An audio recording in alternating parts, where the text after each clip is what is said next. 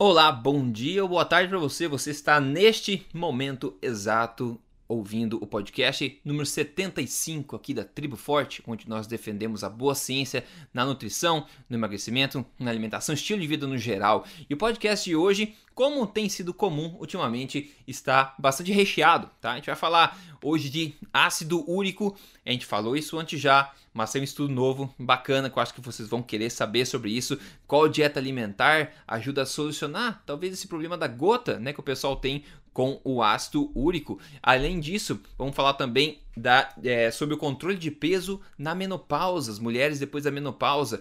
Qual que é a intervenção alimentar, o estilo de vida alimentar que tem mais benefício controle de peso na menopausa? Saiu um estudo novo também é, falando sobre isso.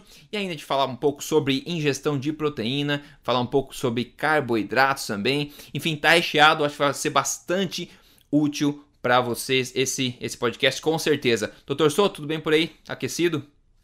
Tudo bem, Rodrigo? Tudo bem, ouvintes? Aquecidíssimo.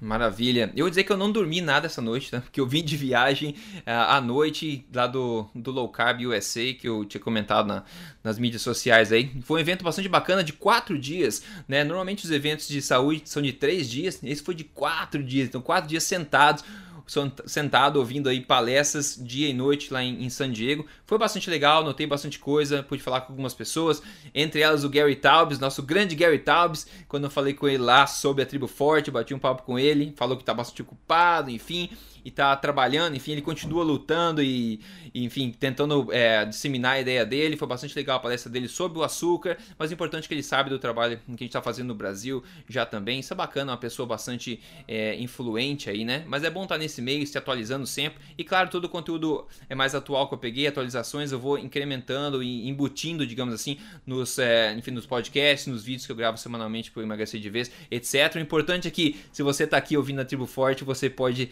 ter tá garantido aí de ter acesso à melhor e mais atualizada informação sobre saúde, emagrecimento e boa forma que tem as que você pode ter acesso aí no mundo e prova disso é mais este podcast de hoje que vai trazer para você algumas coisas novas, começando já novas em termos, né? novos, novos, é, enfim, argumentos, novos é, resultados científicos para embasar o que a gente já vem falando há muito tempo. Mas é sempre legal a gente é, reforçar esse tipo de coisa. A primeira coisa, né? Qual que é o primeiro tópico? Qual que é a melhor dieta, digamos assim, entre aspas, de controle de peso para mulheres depois da menopausa, né? As mulheres, a gente recebe perguntas que tem problema em manter o peso, que engorda depois da menopausa, fica mais difícil controlar. Então tem um estudo novo mostrando aí é, mostrando qual seria a intervenção, o estilo de vida alimentar que seria melhor, mais propício para as mulheres conseguirem controlar o peso melhor. E na minha opinião, esse estilo de vida alimentar não é só para mulheres na menopausa, como vocês devem, vão já saber, tá? É o estudo novo, esse que eu disse, foi publicado em, agora em abril de 2017 e que avaliou os dados de mais de 88 mil mulheres que fizeram parte do Women's Health Initiative Observational Study em busca de ganhar clareza aí de qual a melhor dieta para controle de peso depois da menopausa, como eu falei. Para vocês terem uma ideia, ficar tudo na mesma página aqui, foram analisados quatro padrões alimentares, né? Quatro padrões alimentares entre esses milhares de mulheres depois da menopausa. Então, as dietas foram as seguintes: dieta baixa em carboidrato foi uma delas, dieta baixa em gordura foi a outra, dieta de acordo com as diretrizes alimentares americanas e por fim uma dieta mediterrânea. Então eles procuraram nesse conjunto enorme de mulheres esses quatro padrões alimentares para ver se eles eram associados ou não ao ganho de peso depois da menopausa. Agora, sabe o que é legal, doutor Souto? Eu estava lendo as entrelinhas dos, do estudo e algumas observações interessantes antes de a gente trocar uma ideia sobre isso. A, a dieta mediterrânea, o padrão alimentar mediterrâneo que eles estavam é, identificando, ele era o mais alto em consumo calórico nessas pessoas que, que praticavam ele. E depois era o low carb, né? Depois a dieta low carb era a segunda com maior ingestão calórica. E isso é interessante pelo fato de que as pessoas, as mulheres que seguiam é, redução, é, uma dieta reduzida em carboidratos, low carb, conseguiu controlar melhor o peso e estava associado à perda de peso, não ao ganho de peso, mesmo sendo o segundo maior aí, segunda maior ingestão de, de calorias. Como a gente já sabe, fala bastante tempo também. Agora, importante, a dieta baixa em carboidratos que eles mencionam no estudo não é muito baixa em carboidratos de fato. A média de gramas de carboidrato por dia que eles consideram é 163 gramas, que seria 37% das calorias em carboidratos e somente 41% das gorduras. Então, não é a alimentação forte low carb, como a gente fala, mas mesmo assim deu esse resultado. E a dieta alimentar, é, de acordo com as diretrizes alimentares americanas, para você ter como comparação, foi de 205 gramas de carboidratos por dia, que foi parecido, né? A low carb foi 163 e a low fat, que é baixa em gordura, foi 211. E a mediterrânea teve a maior ingestão de carboidratos com 253 gramas. Então, no meio de tudo isso, é, mais uma vez, é mais um exemplo daquele estudo, né, Dr. Souto, ainda que observacional, que mostra que uma pequena redução até comparativa aqui na quantidade de carboidratos resulta em grande benefício né, de, é, de perda de peso e controle de peso. Se puder falar um pouquinho mais sobre os resultados de, de, nessa questão do peso, seria bastante legal o pessoal ficar esperto. Esse estudo ele é, é, é, é muito interessante uh, por, por, um, por algumas ironias. Tá?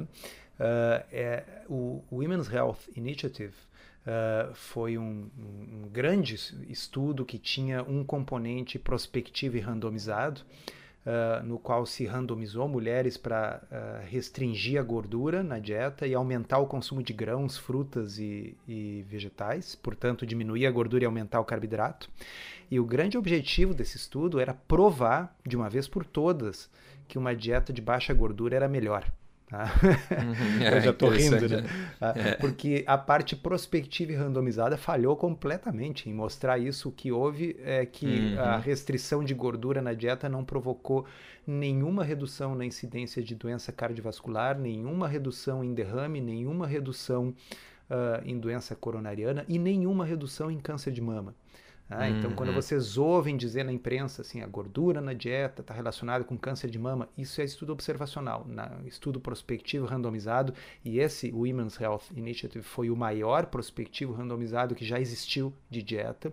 Isso foi refutado. Tá? Mas o que acontece? Eles continuaram observando essas mulheres tá? e continuaram medindo uma série de desfechos.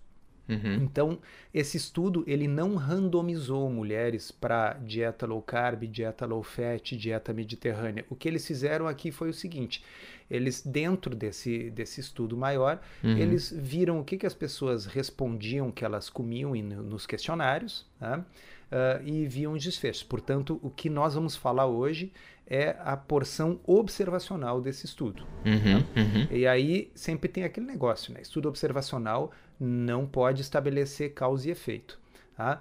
Por outro lado, a gente espera que se alguma coisa causa algo, que haja uma associação, uhum. correto? Aquilo que a gente sempre fala. Uhum. Então, uh, esse estudo, mais uma vez, ele foi desenhado com a ideia de que quem seguia um padrão alimentar considerado prudente ou saudável eram pessoas que evitavam a gordura a todo custo e se entupiam de grãos integrais. Isso uhum. era o que era recomendado pelo estudo. As pessoas que optaram por não fazer isso, as pessoas que não faziam isso, neste estudo observacional foram as que mais perderam peso. É, certo? É. E as pessoas que fizeram aquilo que os autores do estudo queriam que elas fizessem foram as que mais ganharam peso. E aí, assim, ó, é um estudo observacional, mas é um estudo observacional de quase 90 mil mulheres. É. Tá? Os, os, números são mastodônticos, assim, quase 90 mil mulheres. Pois é. Tá? Eu, eu vou ler, uh, porque tá tão bonito, assim, na conclusão aqui, vamos ler traduzindo. Uhum. Tá? Conclusão, é um parágrafo só. Consumir uma dieta reduzida em carboidratos, com gordura moderada e mais proteína pode diminuir o risco de ganho de peso em mulheres pós-menopáusicas. Entretanto, as recomendações dietéticas atuais, que sugerem limitar o consumo de gordura para produzir uma saúde ótima e prevenir doenças crônicas. Nossos achados, portanto, questionam as recomendações dietéticas atuais, sugerindo que, ao invés disso, uma dieta de baixa gordura pode promover, e promover está em itálico, ok? Podem promover ao invés de prevenir o ganho de peso pós-menopausa. Que coisa linda, né? Que coisa linda coisa essa conclusão. Linda, né? Que coisa linda isso escrito por um grupo que acreditava piamente no contrário. Eles conduziram é. a, a, história, pessoal, é assim, ó. Uh, em 1982 foi publicado um estudo chamado MR Fit, Mr. Fit. Tá? MRFIT é um acrônimo de, de, de Multiple Risk Factor Intervention Trial. MR Fit. Tá? Uh, e esse estudo foi conduzido só com homens, tá? e eram homens com alto risco, colesterol muito elevado, tá? e muitos hipertensos, muito fumantes, e eles resolveram uh, fazer um, um, dois grupos, randomizaram 13 mil homens, 12.800 e alguma coisa homens. Metade deveria reduzir a gordura na dieta, deveria também hum, fazer esforço para parar de fumar e medicar a pressão alta e o outro grupo foi deixado como estava. Né? Uhum. E ao final de um segmento de sete anos e pouco, não houve diferença nenhuma entre os grupos. Né? Não só isso, uh, não houve diferença estatisticamente significativa, mas havia um pouquinho mais, um certo excesso de mortes no grupo que reduziu a gordura. Uhum. e, e, e, e, a gente já comentou isso num podcast, mas eu, eu, a ironia é muito boa para deixar passar. Tá? Esse grupo reduziu a gordura, parou de fumar e tratou a hipertensão. Todo mundo sabe que parar de fumar reduz o risco de doença cardíaca. E todo mundo sabe que tratar a hipertensão reduz o risco de doença cardíaca. A conclusão que me ocorre é que reduzir a gordura na dieta é algo tão ruim que acabou cancelando o benefício de é. parar de fumar e de é tratar a hipertensão. Uhum. Tá certo? Mas o fato é que não houve diferença. Então, o Women's Health Initiative, ele, ele foi planejado para ser a pá de cal, é. para botar finalmente assim uma pedra em cima desses doidos que ficam dizendo que a gordura na dieta não é importante, tá uhum. tá certo? Nós vamos fazer um estudo com milhares de mulheres, dezenas de milhares, prospectivo, randomizado, multicêntrico, nós vamos acabar com essa dúvida ridícula. E o estudo concluiu o contrário. O contrário. Exatamente. então, por isso que eu digo, a ironia é maravilhosa. Quem, é, assim, é, a gente come frio, mas é bom, né? É bom demais. E sabe outra coisa interessante a respeito do grupo de baixo carboidrato? Dentre os comparados, eles foram que mais consumiam álcool semanalmente. o pessoal que gosta aí do vinho, do álcool. E, e, é mais interessante ainda porque nesses estudos observacionais existe aquele viés do paciente bem comportado. Né? Sim. Né? Que, assim, o, o, natural seria que esse pessoal hum, do baixo carboidrato fosse pessoas com um risco maior de adoecer. Por quê? Porque também fuma mais, bebe mais. É não, não usa cinto de segurança, etc. E, no entanto, ainda assim os desfechos foram melhores, o que significa que se fosse randomizado, ou seja, o número de gente irresponsável fosse equivalente em todos os braços, provavelmente o benefício teria sido maior ainda. Né? Uh, existe uma figura 1 nesse estudo que eu sugiro, a gente vai linkar o, estudo no, no podcast, uhum. ele é uhum. aberto, ele é, ele é disponível, não, não é pago, tá? Uh, e a figura 1 Uh, mostra um detalhe interessante que, que eu acho que é bom para reforçar aquilo que a gente sempre fala. Porque no próprio estudo eles dizem que é uma dieta uh, uh, de mais alta proteína, mas na realidade não é verdade, né, Rodrigo? 17%. 1, 17%. Tá? É isso aí. Então, assim, ó, o, o, o grupo low fat consumiu 18% de proteína o grupo low carb diz, uh, consumiu 18% de proteína. O grupo mediterrânea foi 17% de proteína e o grupo da pirâmide alimentar foi 18% de proteína. Ou seja, todo mundo consumiu a mesma quantidade de é. proteína. É. Então, vamos deixar de ser ignorante e falar em dieta da proteína. Tá? Não é isso. O que acontece é que o grupo low fat consumiu 62% de carboidrato e 21% de gordura, enquanto que o grupo, entre aspas, low carb, consumiu 39% de carboidrato e 43% de gordura.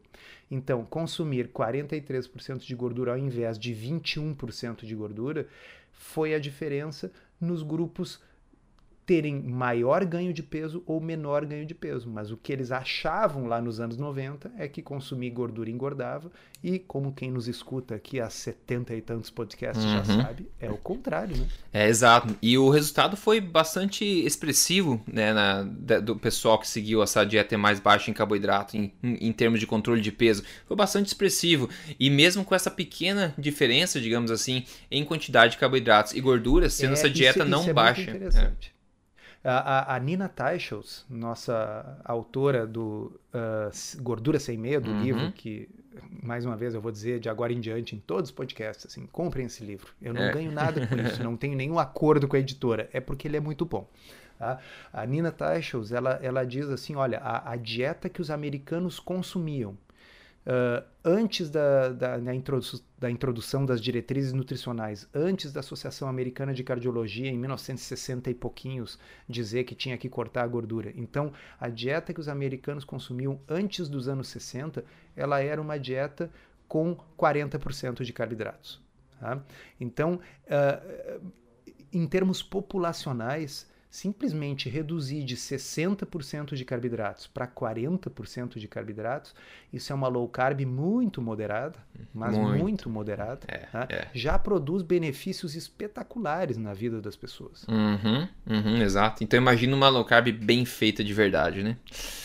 Exatamente. É. Agora você falou muito bem na questão da proteína, que a gente já falou várias vezes. Quem falar dieta proteína na frente da gente vai levar um na orelha, né? Porque a gente já falou várias vezes esse negócio aí. Agora, a pergunta, a primeira pergunta daquelas duas que eu, que eu coloquei aqui para quebrar o gelo, que é um follow-up da do episódio passado, que a gente fez perguntas e respostas. Quem não viu o episódio 74, foi só perguntas e respostas. Pode voltar lá e ver. Então a pergunta agora é o seguinte: comer muita proteína faz mal, né? Para começar, é muito, né? Muito difícil você comer proteína demais. E uma, se tem uma coisa em comum entre todos os estudos que a gente tem visto, inclusive esse que a gente acabou de comentar, é que o consumo de proteínas, independente do resto dos macronutrientes, tende a se manter estável, né? Como a gente viu agora, 17, 18%, geralmente 20% por aí, tende a se manter nessa redondeza assim. Só que o pessoal continua e continua falando essa questão de proteína, comer proteína demais faz mal. Então, doutor Souto, a gente já falou sobre isso e em seguida, mais pra frente, a gente vai falar sobre o ácido úrico. Mas pros rins, faz mal pro rim comer proteína demais? E é possível comer proteína demais, de fato, né? Então, assim, ó, uh, o primeiro aspecto é esse que você já falou, quer dizer, estudo após estudo após estudo mostra que a faixa espontânea de consumo de proteína nas populações, não importa se a pessoa coma high carb ou low carb, fica em torno de 18, 20, 21% de proteínas. Não muda muito disso. Tá? Então o apetite regula isso. Uh, agora, eu, vamos ir um pouco adiante. Eu acho que comer mais proteína pode ser uma coisa boa. Tá? Então, na realidade, assim, embora uma dieta low carb não seja uma dieta hiperproteica, nós vamos repetir isso sempre uhum. aqui, mas uma dieta hiperproteica pode ser uma alternativa interessante. Tá? Ela é uma alternativa que preserva bem a massa magra durante a perda de peso. Tá? Ela é uma alternativa que inibe o apetite de forma importante. Tem vários estudos que mostram que se a gente isolar os macronutrientes, o que mais sacia é a proteína. Tá? Uh, alguns estudos Uh, em diabéticos, e nós já mostramos, já comentamos um em pré-diabéticos, sugerem que se a gente aumentar a proteína, botar na faixa de 25%, 30%, né? e reduzir os carboidratos e moderar as gorduras, ou seja, fazer uma dieta low carb, moderada em gordura e de alta proteína, que isso possa ser realmente benéfico, especialmente para quem tem resistência uhum. à insulina. Ah, então, embora low carb não seja uma dieta da proteína, uma dieta da proteína não seria uma ideia ruim, viu, Rodrigo? É, exato, porque não faz ah. mal pro rim, né? Eu assumo. E é que essa é a maior dúvida rim. do pessoal é essa. Faz mal pro rim, porque é. eles escutam falar isso da hora. Então, uh, é, a, a confusão toda vem do quê? Do fato de que rins doentes têm dificuldade de excretar os subprodutos do metabolismo proteico. Mas rins doentes têm dificuldade de excretar um monte de É um monte de coisa, exatamente. Okay? Entre elas, água. Hum, né? Então quer dizer que água faz mal pro rim? É o mesmo raciocínio, né? É o mesmo raciocínio. Todo mundo sabe que beber líquido é uma coisa boa para o rim. Tá? Então, uh, proteína não faz mal para o rim. E existe, felizmente, Rodrigo, existe um ensaio clínico randomizado uhum. sobre este assunto. Então, a gente não precisa ficar especulando. Tá? A gente já sabe como um fato. Ensaio clínico é, sabe como fato. E esse é muito interessante, porque ele é um ensaio clínico randomizado. Nós já comentamos em alguns Já, eu lembro. É. é bom, porque nem todo mundo escuta tudo. Né? E quem já escutou vai lembrar, quem não escutou vai saber. Uh, foram 190 e poucos pacientes diabéticos e já com algum grau de insuficiência renal.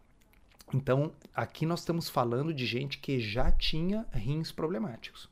E eles foram randomizados, sorteados para dois grupos. Um grupo que comeu a dieta tradicional para insuficiência renal, uma dieta com 0,8 gramas de proteína por quilo de peso, tá? Com 60 e poucos por cento de carboidrato, a mesma dieta que engordou as Uhum. nossas uh, pacientes pós-menopáusicas, tá? Uh, e com uh, baixa gordura. tá? E o outro grupo foi randomizado para uma dieta com até 35% de proteína, Uhum. tá? mas com baixo carboidrato, não muito baixo, era carboidrato na faixa de 30 e poucos por cento. tá? Uhum. Uh, e mais gordura. tá? Qual foi a conclusão do estudo? Após uma média de 4 anos de segmento, uh, houve 19%, e eu estou falando diferença absoluta, não Hum, relativa. certo. Ok? De- digamos assim, de cada 100 pacientes que adotou uma dieta com menos carboidrato e mais proteína, tá? 19 deixaram de morrer ou fazer hemodiálise. Uhum. Uhum. Vou repetir: de cada 100 pessoas que mudaram essa dieta para ter mais proteína e menos carboidrato, sendo que eles já tinham insuficiência renal crônica, ok? 19 deixaram de morrer ou de fazer hemodiálise. Números absolutos. Não, com Não certeza. existe nenhuma intervenção, nenhuma intervenção medicamentosa que possa produzir um efeito dessa magnitude em pacientes com insuficiência renal crônica. Então, ah, eu já conversei, discuti sobre esse estudo com o Dr. José Neto, que é nefrologista em Minas Gerais, trabalha com hemodiálise, trabalha com pacientes em lista de transplante, ah, domina bem esse assunto. Ah, e, e realmente é um estudo muito bem feito e é o, talvez um, um dos estudos mais significativos em chamar a atenção de que esse dogma de que a proteína possa ser problemática para os rins tem que sim ser questionado. Então, se a gente pode ter um pouco mais de proteína, desde que tenha menos carboidrato, ok? Em pacientes que já têm algum grau de insuficiência renal e com isso retardar a evolução desses pacientes para diálise, que dirá em pessoas que têm rins normais? É, exato. Certo? Exatamente. Que dirá em pessoas que têm rim. Então, vamos inverter a coisa. Qual é a evidência de alto nível, de ensaio clínico randomizado, de intervenção? Qual é a evidência que mostra que proteína faça mal para os rins? Eu quero Zero. saber. Zero. Com certeza. Tá? O que existe são alguns estudos que mostram que pode aumentar a filtração glomerular. Tá? Para quem é da área da saúde vai entender o que eu estou dizendo, mas isso basearia a teoria de que um consumo excessivo de proteínas iria forçar os glomérulos, forçar o rim. Tá? Uh, tem um monte de estudos em uh, dieta hiperproteica mostrando que, embora a filtração glomerular aumente, não há indicação de que haja uma piora da função renal. Mas aí eu volto a dizer. Uh, tá aqui o estudo, nós eu estou com o gráfico aqui na minha frente, desse aqui. Os pacientes em low carb consomem 18% de proteína. Os pacientes da pirâmide alimentar consomem 18% de proteína. Portanto, mesmo ouvinte, que você acredite piamente a despeito de tudo que nós falamos, que, que proteína faz mal para o rim, bem, low carb não é hiperproteico. O que eu estou é. querendo dizer para vocês é um pouco mais ousado. Eu acho que alta proteína também não faz mal para o rim, uhum, ok? Uhum. Mas tá bem, vamos ser mais ponderados, ok? Simplesmente faça sua low carb, coma de acordo com a fome e você vai comer 18% de proteína. É o que todos os estudos mostram. Exato, okay? exato. Então, é, é o tipo da preocupação, vamos, digamos assim, não há evidência de que alta proteína faça mal para o rim. E discutir isso é discutir o sexo dos anjos, porque low É. carb não é alta proteína. Então, é, um- é uma dupla proteção contra essa dúvida. Sequer há evidências de que a proteína faça mal para o rim, e ainda por cima, low carb não é hiperproteica. Então, por favor, quando falarem em rim e dieta, ah, assim, sintam raiva. É, é. Eu acho que tá errado em muitos, muitos ângulos diferentes o problema. E essa preocupação. ângulos. Esse medo, esse medo é gerado, as pessoas não tiram essa ideia da cabeça delas. Esse medo é gerado por quem? Por esses é, profissionais, infelizmente, que não estão atualizados, há muito tempo propagando a mesma coisa, se formou ouvindo isso e nunca mais foi atrás de evidência e continua falando esse tipo de coisa. A pessoa tem um problema no rim, ela continua sugerindo para comer menos carne, etc, etc. Então, no ponto Rodrigo, que essas pessoas o- se atualizarem, o, o conselho vai mudar e o medo vai sumir também com o tempo, né? O Dr. Neto, nefrologista, ah, ele é diretor científico da ah, Sociedade de Nefrologia. Tá? E num congresso de nefrologia, então, quer dizer, plateia só com nefrologistas. É. Ele perguntou assim: quem aqui na plateia já viu algum paciente ir para hemodiálise porque comia muita proteína? Nenhuma mão se levantou. É, é. É. Tá certo, pessoal? Isso não existe. Isso é um mito, é uma lenda urbana. É uma lenda urbana tão ridícula como, sei lá, pé grande. É. Exato. É uma coisa, é uma entidade mitológica isso da, da dieta da proteína que faz mal para os rins.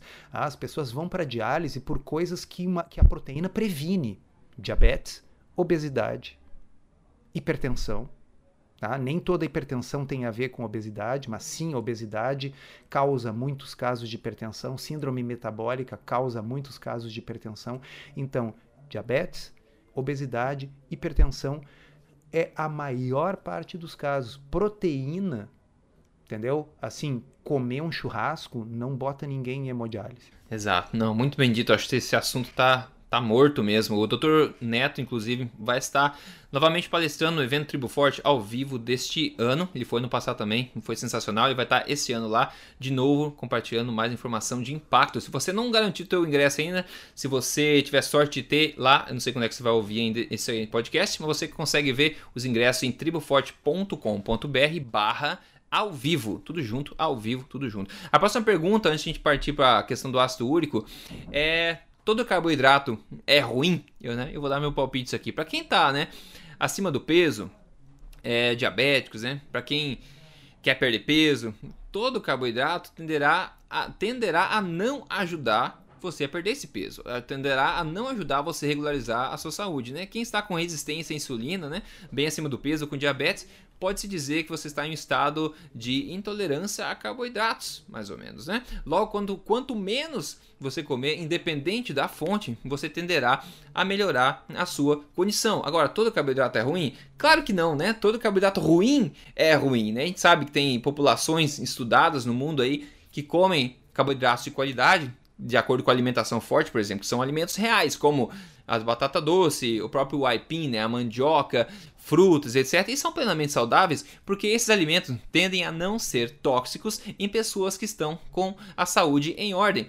Agora, se você está há décadas se alimentando de carboidratos ruins, como os farináceos, açúcares, bebidas adoçadas, processados, refinados, etc., e você atingiu um caso de pré-diabetes, ou você está acima do peso, está com resistência à insulina, qualquer carboidrato, até esses mesmos de qualidade, não irão te ajudar a melhorar a sua condição. Porque o carboidrato, os açúcares no sangue, independente da sua origem, nesse caso, estão, estão alimentando o seu ciclo de resistência à insulina. Agora, eu, eu acredito particularmente que se uma pessoa por décadas é, come até uma dieta bastante rica em carboidrato, diz que sejam alimentos de verdade, eu não acredito que as pessoas vão desenvolver diabetes e outros problemas, porque esses alimentos eles não, né, não são tóxicos e é muito difícil, enfim, exagerar. Enfim, é, é diferente de você encher o seu prato de, de, grãos, de pães, de açúcares, bebidas adoçadas ao longo de décadas. Isso é comprovado, sem menor dúvida, né? Que gera todos os problemas de síndrome metabólica que a gente tem hoje. Então, novamente, eu acredito que todo carboidrato ruim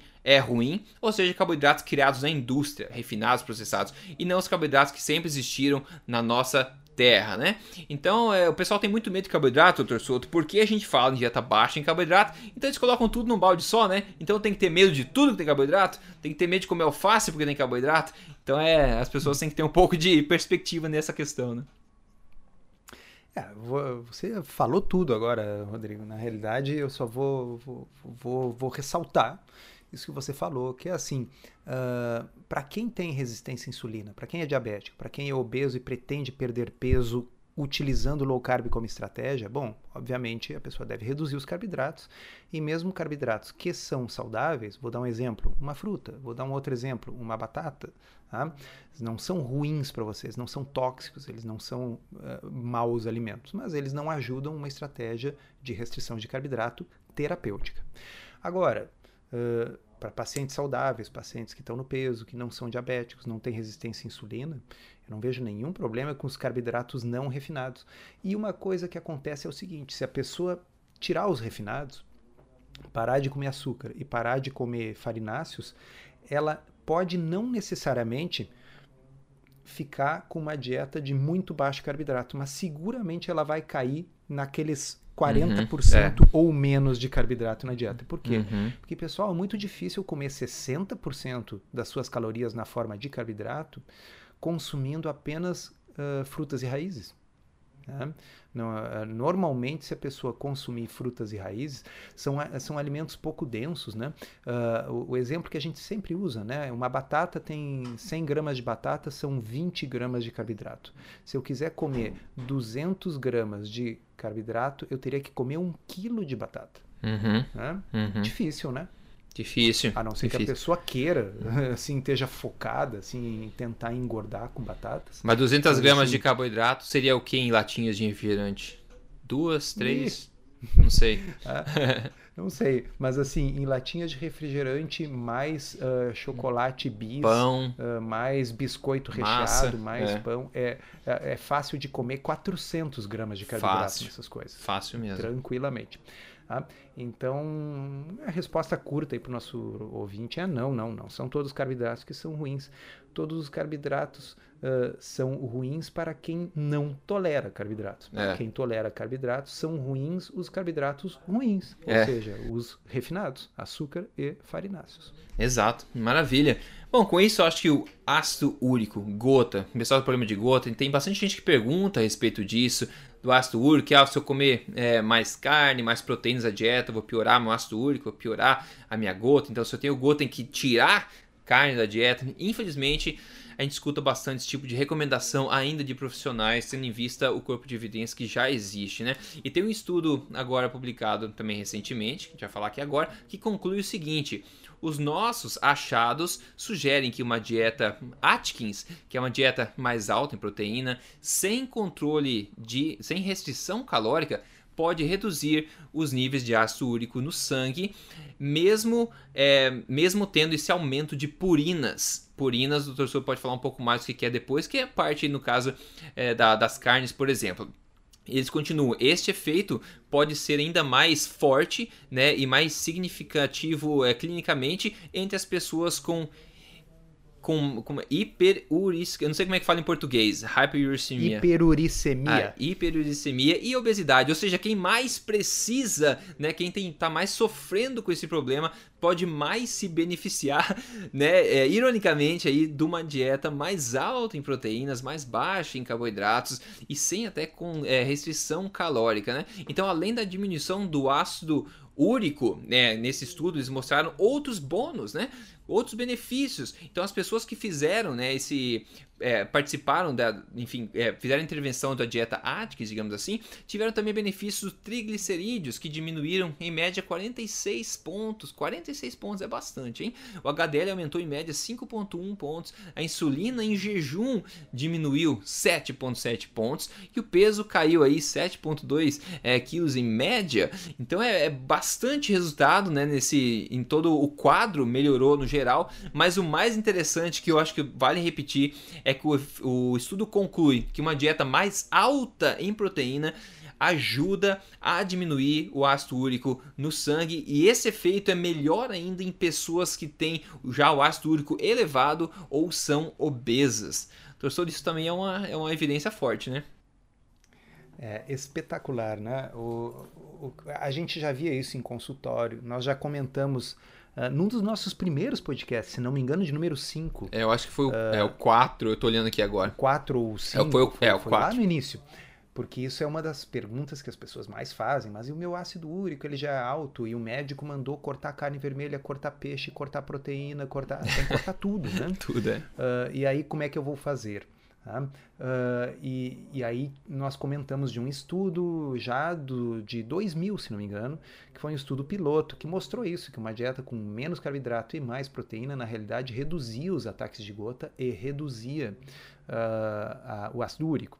Este estudo aqui, uh, ele utilizou dados de um ensaio clínico randomizado que nós já discutimos aqui, eu já coloquei no meu blog, que chama Direct uhum. Trial, tá? Uhum. Direct Trial. Tá? Então quem botar Google no Google lá solto dieta direct Trial vai encontrar a postagem uh, no qual eu discuto esse estudo. Então, eles uh, voltaram no, no, no, nesse estudo, nos pacientes desse estudo, e observaram o seguinte: aqueles que foram. É, ele era um estudo que comparava dieta de baixa gordura, dieta mediterrânea e dieta low carb. Tá? E, bom, não preciso dizer para vocês, low carb foi melhor em praticamente todos os aspectos. Né? Como o Rodrigo situou aí, melhorou tudo. Tá? Mas eles foram observar o que, que aconteceu com um subgrupo de pacientes neste estudo que tinha sido randomizado por uma dieta Atkins e que tinha ácido úrico elevado. Ok? Uhum. Então, o que, que eles observaram? Uh, eu, eu, eu, vou ler um, um rápido textinho para vocês, que a propósito, assim, depois de muita, muita, muita pressão de vários dos meus amigos aí, nutricionistas, pessoal do grupo Low Carb, eu finalmente ativei o meu Instagram. Tá? é. Então, quem quiser é jcsouto. Tá? E lá eu postei esse estudo. Tá? Eu coloquei assim, ó, dieta Atkins reduz o ácido úrico em pacientes obesos, embora contenha proteínas, carne vermelha e calorias ilimitadas. Tem uhum. o link para o estudo original, tá? E aí, olha aqui, ó, os autores avaliaram o efeito da dieta Atkins, low carb, em pacientes obesos. O estudo foi feito em pacientes do Direct Trial, que já abordei e botei o link lá no blog. Muito embora os pacientes em dieta Atkins consumissem uma dieta rica em proteínas, carne vermelha, frutos do mar, ou seja, tudo aquilo que nós aprendemos que deveria ser removido é. da dieta para baixar o ácido úrico. ok? Então, muito embora as pessoas consumissem uma dieta rica nessas coisas todas, tá? Uh, o valor do ácido úrico sérico reduziu-se significativamente neste grupo após seis meses. Tá? E esse após seis meses é importante porque assim não é raro que um mês depois da dieta o ácido úrico até suba um pouco tá? Depois ele cai. Ele cai quando a pessoa começa já a perder peso, quando começa a reduzir a resistência à insulina, quando uhum. tudo começa a melhorar, tá? Então não adianta assim, começou low carb, daqui duas semanas faz um exame, o ácido úrico deu uma aumentada, viu? Isso aí é uma loucura, eu vou voltar a comer pão. Não, não é. é assim, tá, pessoal? tá? Bom, esse estudo foi mais significativo justamente nos pacientes Uh, esse resultado foi mais significativo justamente nos pacientes que tinham ácido úrico superior a 7 níveis elevados. Nesse grupo, houve uma redução média de 7,9 para 5,5. 7,9 é um valor alto, 5,5 é um valor normal de ácido úrico, tá? Quanto mais obesos e quanto mais jovens os pacientes, maior foi o benefício de uma dieta Atkins. Ao contrário das dietas de baixa purina, aí depois eu vou falar o que é isso, tá? que são comumente recomendadas, mas que nunca demonstraram eficácia em ensaios clínicos randomizados, uma dieta low carb rica em proteína, rica em carne vermelha, rica em frutos do mar, reduz significativamente o ácido úrico. Por quê? Porque uhum. é a frutose, pessoal, é a frutose, oriunda é. do açúcar, que está por trás da maioria dos casos de gota. É. E porque a gota faz parte do espectro da síndrome metabólica. E a síndrome metabólica é combatida pelo quê?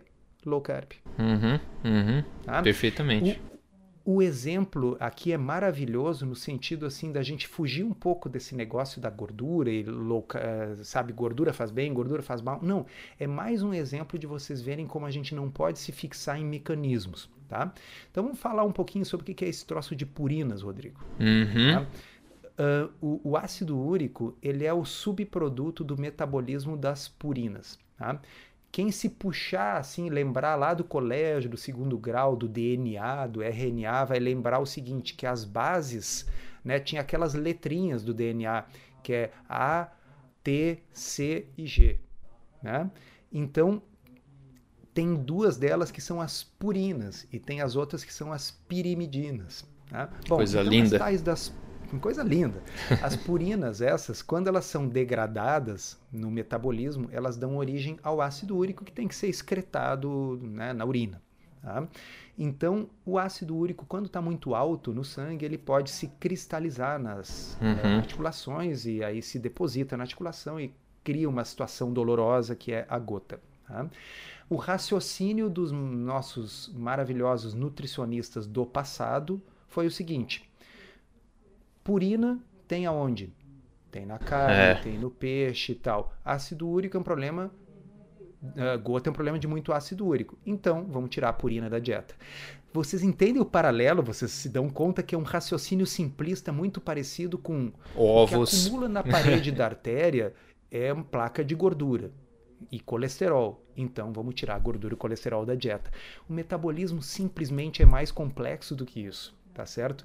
E erraram no assunto da gordura na dieta e erraram no assunto da gota. Tá?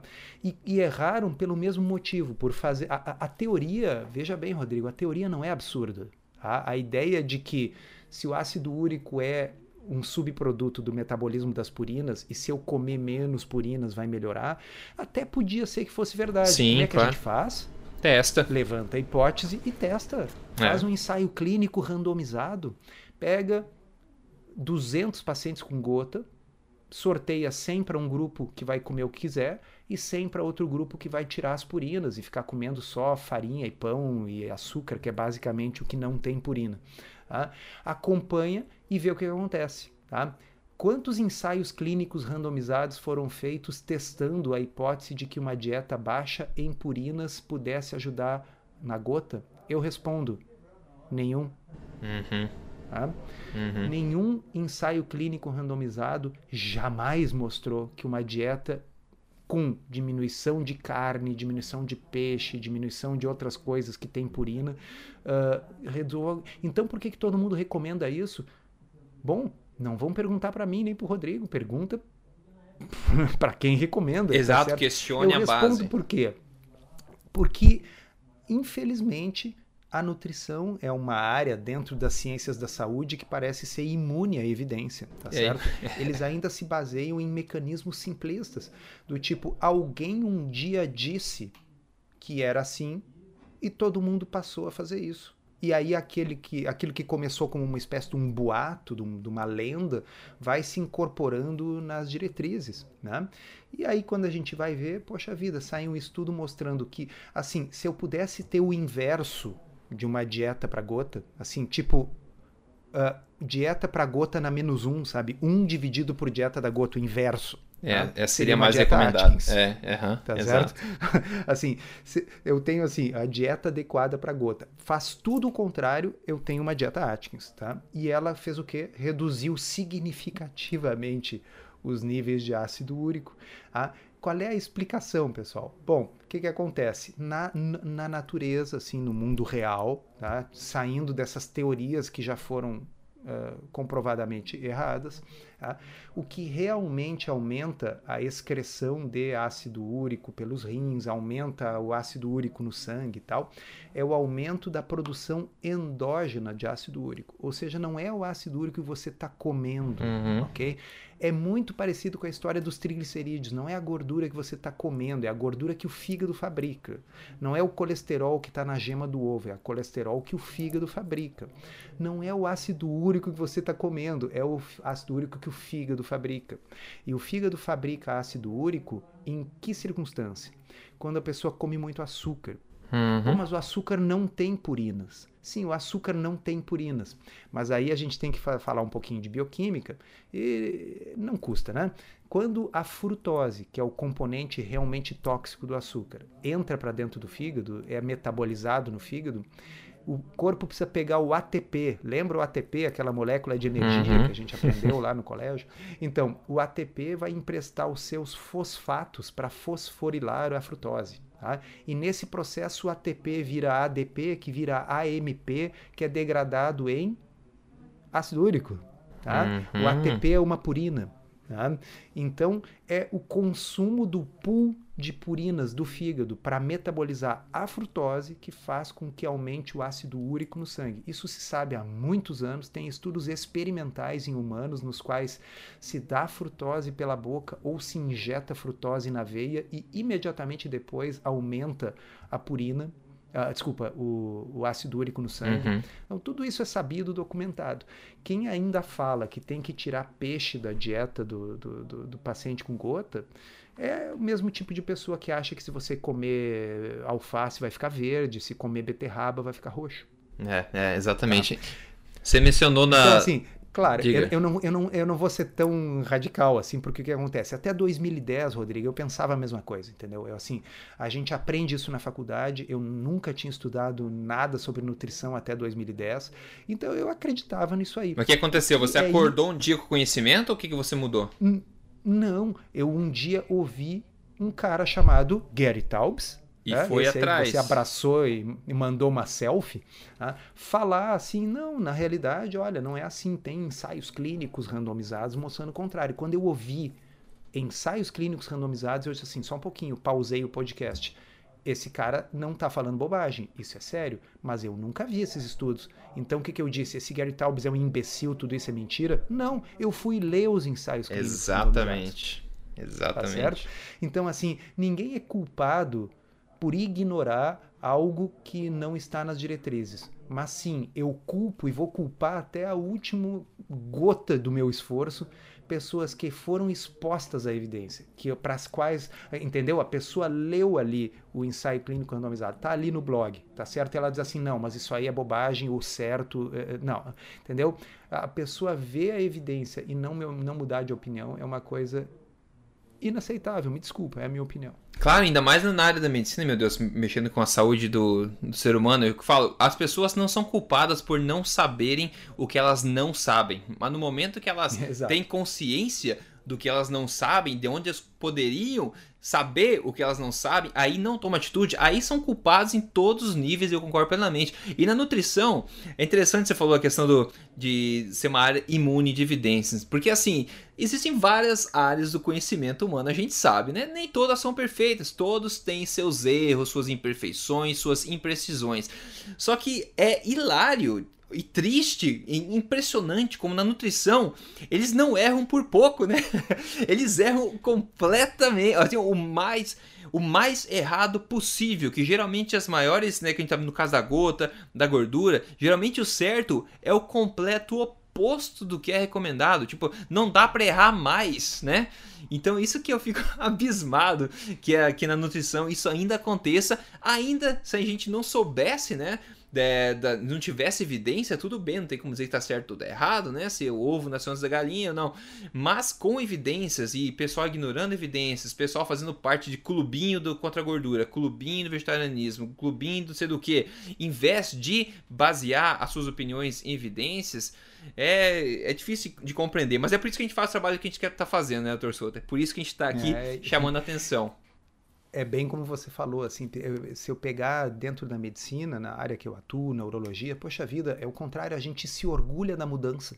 A gente diz, olha, até o ano passado a gente usava tal procedimento cirúrgico ou determinado procedimento diagnóstico, pô, mas a partir de agora, do último congresso, está se sugerindo mudar, tá certo? Parece que existe uma forma melhor de fazer isso, parece que existe uma forma mais eficiente de tratar ou de fazer diagnóstico. Então, a gente se orgulha da mudança, a gente se orgulha de superar uma coisa errada por uma coisa certa, a gente se orgulha de, super, de superar um procedimento pior por um procedimento melhor. Pelo menos no resto da medicina. Mas onde chega na nutrição, uh, parece que há um bloqueio, é uma coisa muito estranha, é um fenômeno a ser estudado pela psiquiatria, pela sociologia, assim, não, não, não, não é definitivamente algo algo normal, viu? Não é mesmo. Não, não é mesmo. Bom, vamos fechar esse podcast recheado, então, compartilhando o que, que você aí saboreou na sua última refeição. Ah, então hoje foi um uh, vagens uh, refogadas uhum. com uh, ovo, ovo picado, assim, ovo duro picado, né? mais um salmão uhum. né? com alcaparras. Que coisa ruim. Uh, e é, é, aquele sofrimento do low carb, né? Sofrimento total. Uma limonadinha para acompanhar, seguida daquele cafezinho uh, expresso, Uh, e acompanhado de um quadradinho de chocolate 85%. É, uma dieta não. muito monótona, muito sofrida, a gente tem que ter uma força de vontade bárbara para manter isso com, com o tempo, sabe? É, como meus pais dizem, nem cachorro come isso aí, né? De tão ruim que é, meu Deus do céu. muito espetacular. Eu, pra uma resposta minha é muito fácil, não comi nada, como eu falei, eu peguei o voo. E é interessante que eu peguei o voo 11 da noite, em Los Angeles, né? E o voo dura 4 horas. Só que nessas 4 horas já é de manhã cedo aqui em Toronto, né? Que eu cheguei. Então eu não dormi porcaria nenhuma. Só que até então, a gente tava numa uma casa que eu aluguei uma casa com um grill, sabe? Se tem uma coisa que eu olho quando tô alugando uma casa, se for o caso no Airbnb, por exemplo, é ser um grill. E tem um grill, você vai o quê? Vai no mercado, compra uma baita de uns bife lá, tem aqueles New York Steaks, né? Tem o, o ribeye, aquele baita de um bife meio quilo, põe em cima do grill ali com sal e pimenta, tá feito. Às vezes eu compro uma salsicha, uma, um salsichão mais de qualidade também para comer junto.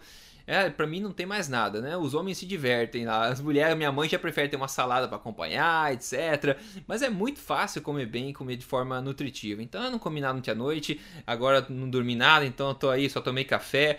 E uma coisa interessante, pessoal que dorme mal ou não consegue dormir. Por isso que você não tá conseguindo nem falar hoje no podcast, né? é por isso comeu. que eu tô cansado. Meu cérebro já não tá funcionando, precisando de um açúcar. tem que comer um biscoito urgente, né? É isso que eu ia dizer. É. Geralmente, é, o pessoal que não dorme bem ou perde a noite, é, é conhecido que, a, que você tem uma maior insensibilidade à insulina, né? Quando você é, faz, quando você dorme mal. Então, é, eu lembro antigamente, eu tinha mais. Quando eu dormia mal, eu acordava com fome de café da manhã, sabe? Eu tinha fome no café da manhã já. Eu acho que o cortisol tá tão alto, aquele, aquele montanha russa de de, de glicose no sangue, acaba dando fome. Hoje eu não sinto mais. Mas o pessoal que passa noite, uma noite ruim, você pode imaginar que você fiquei com uma, uma, impactado aí na questão da, da, insulina e no açúcar do sangue. Tem gente que você fica com um quadro de pré-diabetes se você passa uma noite em claro, né? O pessoal que trabalha em turnos, né, doutor Souto, que tem bastante risco também desse problema, né? Ah, bem, é, isso é complicado. Uma coisa que eu me lembrei e eu vou comentar agora, embora a gente já tenha fechado, uhum. para não deixar essa bola picando. Porque, bom, nós temos aí dezenas de milhares de pessoas que baixam os nossos episódios de, de podcast e vai ter necessariamente, por uma questão estatística, alguma pessoa que começou a fazer low carb e depois que já está fazendo low carb teve um episódio de gota. Tá? E aí a pessoa vai dizer assim, viu? Low carb hum, causou uhum, gota. Uhum. Tá? Pensa um pouquinho, pessoal. A, a, se essa pessoa não estivesse fazendo low carb e tivesse tido um episódio de gota, tá? ela atribuiria o quê? Ah, pois é, que pena, o meu ácido úrico é alto. Pois é, o meu pai também tinha gota. Ah, que azar, eu tive gota. Sim. Ok? Então, assim, não é porque algo ocorreu depois de algo que algo causou exato, algo. Exato, exato, exatamente. Ah, então é importante isso. Tá? Muito assim, importante. Os estudos científicos mostram que você diminui a sua chance de ter uma crise de gota em fazendo low carb.